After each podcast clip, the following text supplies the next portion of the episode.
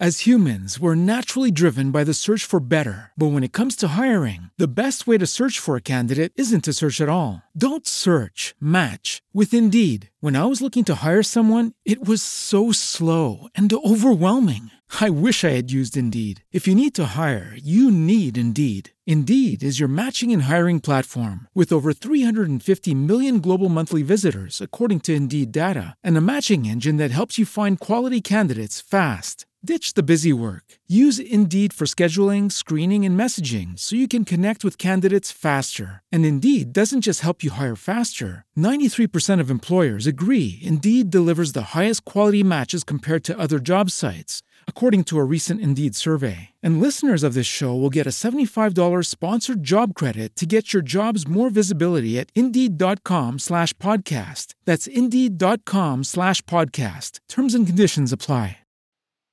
4Tracce.fm presenta Ciao a tutti e bentornati, io sono Jacopo Scarabello e questo è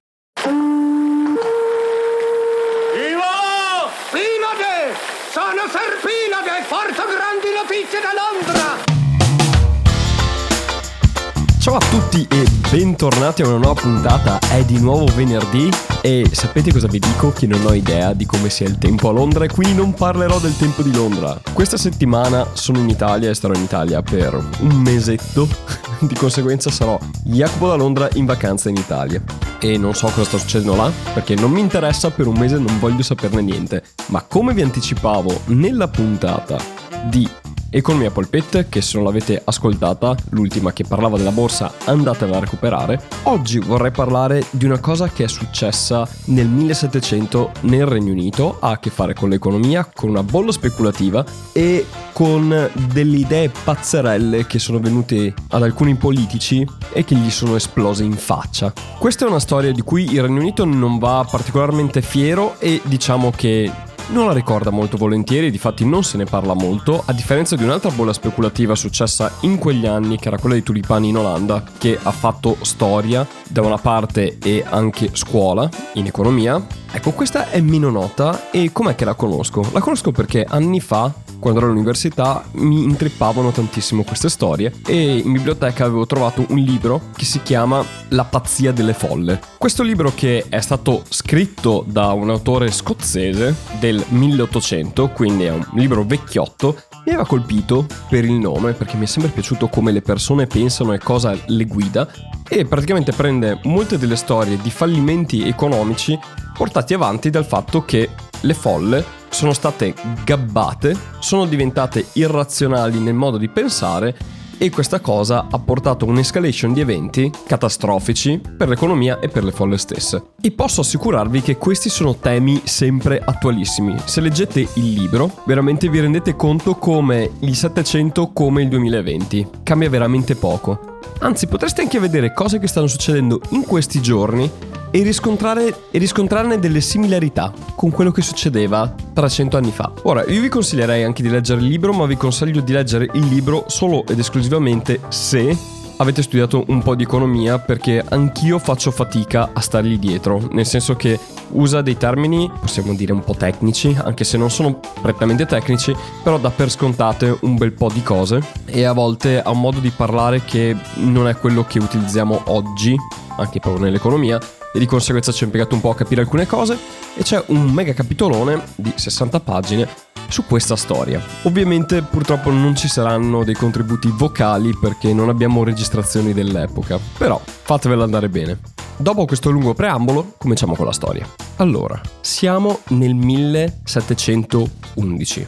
Il Regno Unito non se la passava benissimo. Perché, per chi non se lo ricorda, il Regno Unito in quel periodo stava uscendo da, diciamo, un cinquantennio abbastanza travagliato. C'è stata la Glorious Revolution che ha messo un po' in discussione la regina e la corona, c'è stati un po' di cambiamenti di re, perché un giorno nella dinastia è arrivato un cattolico, ma il cattolico non lo volevano, allora gli hanno detto vattene via, noi vogliamo un protestante e se lo sono andati a prendere in Olanda. Dopodiché ci sono state guerre con metà dell'Europa per la divisione dell'Europa dopo la morte di Carlo II e tutti questi meccanismi, tutte queste cose, cosa hanno portato? Hanno portato l'Inghilterra a trovarsi un pelino corta di soldi.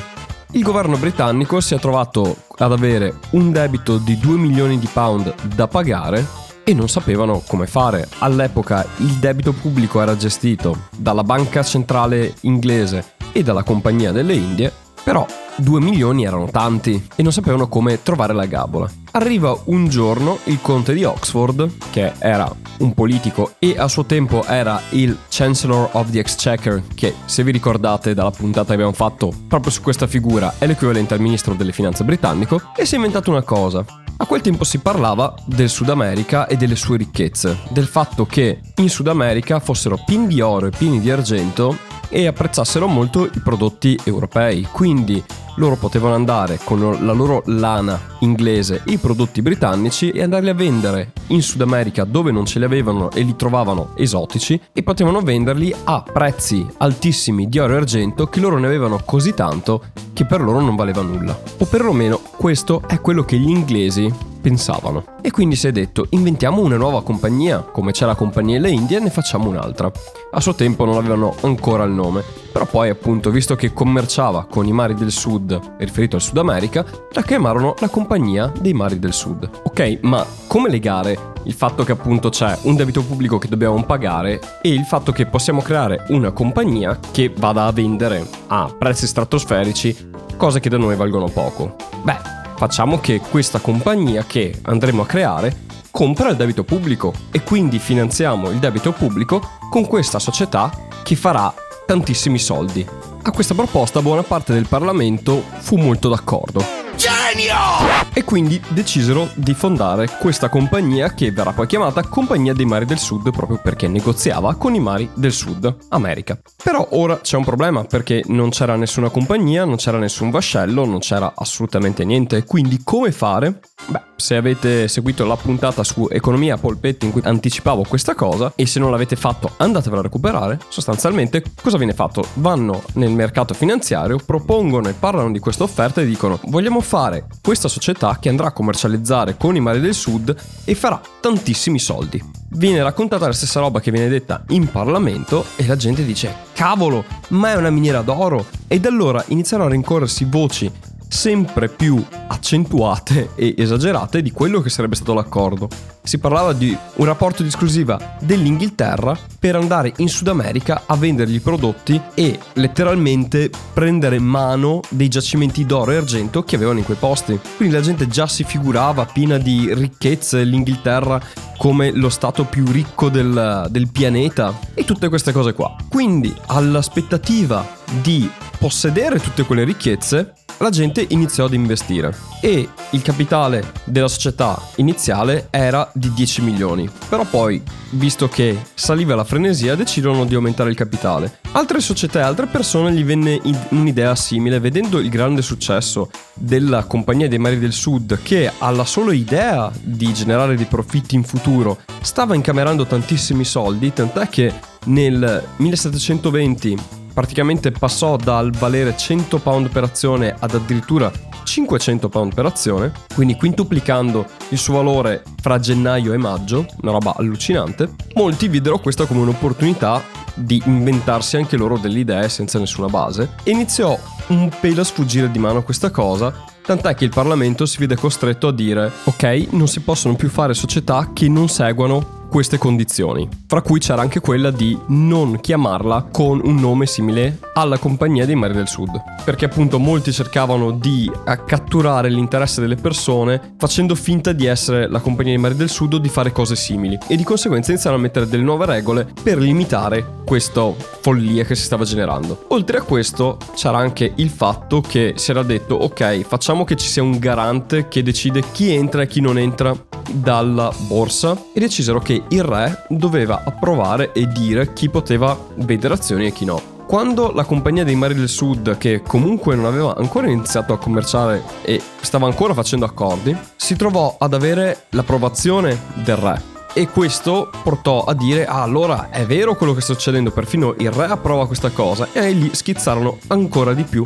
le azioni. Quindi questa è un po' la situazione che andava dalla parte della folla e continuava ad avere informazioni di accesso al Sud America senza nessun tipo di vincolo per andare a vendere eh, le cose e portare oro e argento nel Regno Unito facendo infiniti profitti. Ora, però, in tutto questo non si erano fatti i conti con la realtà. Giusto per ricordarvi, il Sud America era una colonia della Spagna, quindi il Regno Unito per andare lì doveva accordarsi con la Spagna per commercializzare. Tra l'altro non avrebbero commercializzato direttamente con le persone che vivevano lì, ma avrebbero commercializzato con gli spagnoli. Visto che non c'era l'Unione Europea e non c'erano neanche i tipi di rapporti che si hanno fra stati ora nel 2020, a quei tempi gli accordi fra stati erano molto limitati e fra l'altro molto dibattuti. Quindi all'inizio di questa sua avventura il governo britannico riuscì a stipulare un accordo con quello spagnolo in cui la Compagnia dei Mari del Sud poteva commercializzare un vascello al mese in Sud America con un limite di peso di cose che poteva riportare in Regno Unito e un limite di cose che poteva portare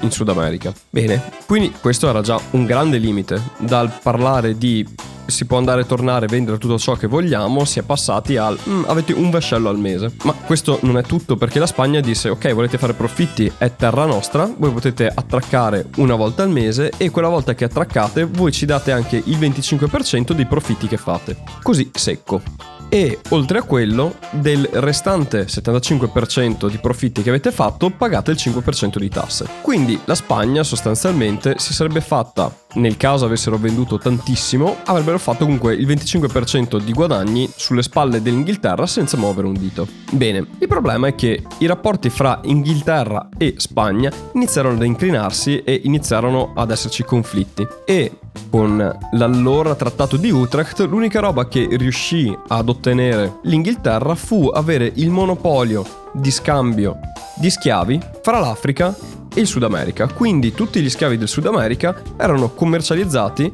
dalla Compagnia dei Mari del Sud. Altro che andare a vendere la lana al Sud America, era diventata una compagnia schiavista che vendeva sostanzialmente schiavi agli spagnoli in Sud America. Questa era l'unica attività che gli era consentita e questa è l'unica attività che mai fecero come società. Ora potete anche capire perché non è molto ricordata nella storia britannica e perché non se ne parli molto. Quindi questo è effettivamente quello che riuscirono a fare. Però mentre questa era la realtà dei fatti, nella dialettica pubblica, politica e del mercato c'era una visione completamente diversa. I politici stessi ricevevano azioni della compagnia dei Mari del Sud al prezzo di 100 pound per azione, quando nel mercato volevano molto di più.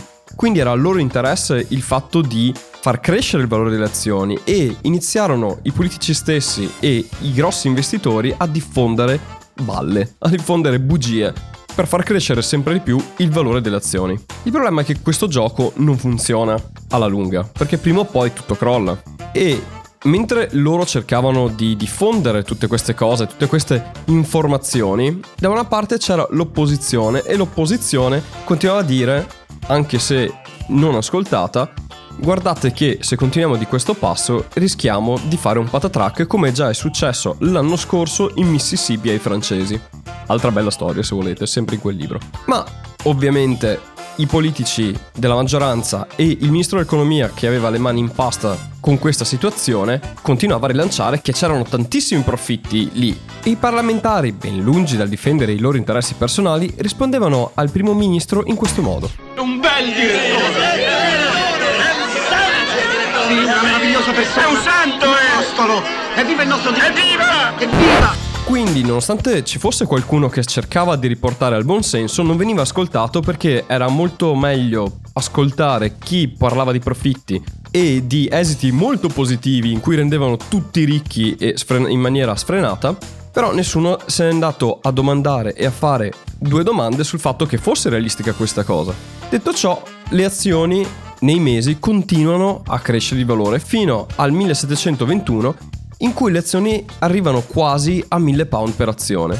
Chi ha azioni inizia a dire, bah sai che c'è, io il mio profitto lo sto facendo, io intanto vendo, poi casomai ricomprerò. Quindi la gente ha iniziato a vendere. Ovviamente quando si vende, per vendere a qualcuno, l'altra persona deve volerle acquistare quelle azioni e per venderle quindi deve venderle a un prezzo un po' più basso rispetto a quello che è il mercato, in maniera da incentivare qualcuno a acquistare. Il fatto è che tutti iniziarono a vendere e per vendere continuavano a scendere i prezzi. Di conseguenza, dai quasi mille che aveva raggiunto, iniziò rapidamente a scendere. La compagnia di Mari del Sud cercò di riacquistare le azioni per contenere il calo del prezzo e alcuni politici cercarono di diffondere altre notizie che cercassero di mantenere l'interesse elevato però fu inevitabile, il mercato aveva deciso, non voleva più avere azioni perché voleva rientrare del, dei guadagni che aveva fatto e iniziò a vendere.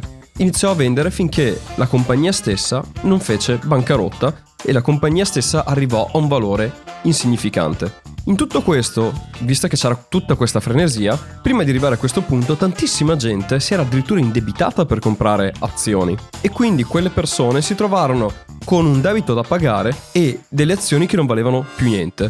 Fu un disastro per l'economia, fu un disastro per tantissime persone, in particolare quelle povere e quelle che si erano indebitate. E non solo loro, ma anche chi aveva prestato i soldi a queste persone, sapendo che li aveva investiti in questo tipo di attività che era molto remunerativa, e quindi glieli aveva concessi, si è trovato ad avere dei creditori che non avevano soldi e che non gli avrebbero mai più ripagato quei soldi. E quindi loro stessi andarono in bancarotta. E quindi questo è stato un po' l'epilogo di tutta la situazione. L'opposizione al governo alla fine aveva ragione e di fatti il capo dell'opposizione, di cui non ricordo il nome scusatemi, divenne poi il ministro delle finanze successivo e da lì assieme alla banca centrale inglese e alla compagnia delle Indie ristrutturarono il debito e introdussero nuove regole per il mercato azionario per evitare che cose del genere potessero succedere di nuovo. Cosa successe alla compagnia dei Mari del Sud? Beh, la compagnia Mari del Sud non commercializzò mai nulla al di fuori di esseri umani e lo fece per 25 anni, in cui scambiò migliaia, decine di migliaia di persone, si parla di 93.000 persone mi pare dalle stime che avevano fatto, e dopodiché, visto che anche era diventato illegale commercializzare schiavi, grazie a Dio, iniziarono a fare altro e visto che comunque detenevano buona parte del debito pubblico, iniziò ad essere una società che gestiva i fondi del debito pubblico. Questo lo fece fino alla seconda metà dell'Ottocento quando venne del tutto smantellata dopo poco più di 100 anni della sua esistenza. Bene, questa era la storia della Compagnia del Mare del Sud, che è un po' meno nota e potrete immaginare anche perché. Uno, perché gli inglesi ci hanno fatto una figura di merda colossale. Due, anche perché l'unica cosa che ha fatto quella compagnia è stato schiavismo e non è un bel ricordare del proprio passato. La lezione che la storia ci ha insegnato in tutto questo è che bisogna stare attenti a quello che le masse fanno e come le masse si muovono, perché quando si mu- ci si muove da massa e ci si comporta da massa, si tende a perdere la razionalità. Ed è una cosa che ho notato molto in quest'ultimo periodo. Mi piaceva portare un po' questo esempio per ricordare un po' e anche un po' per completare quello che avevo detto nella mia puntata di economia polpette. Bene, con questo è tutto, io spero che vi sia piaciuta, che vi abbia detto qualcosa e se avete qualsiasi tipo di domanda, magari anche legata a motivi economici, mandatemele, ve le rispondo in economia polpette. Se volete sapere più di questi tipi di storie, che ce ne sono, ve le porterò molto volentieri perché mi piacciono molto e rispolverò anche un po' i libri che ho letto nel passato. Detto ciò, grazie mille per aver ascoltato, noi ci risentiamo settimana prossima. Come sempre vi auguro un ottimo fine settimana, un'ottima settimana. Ciao!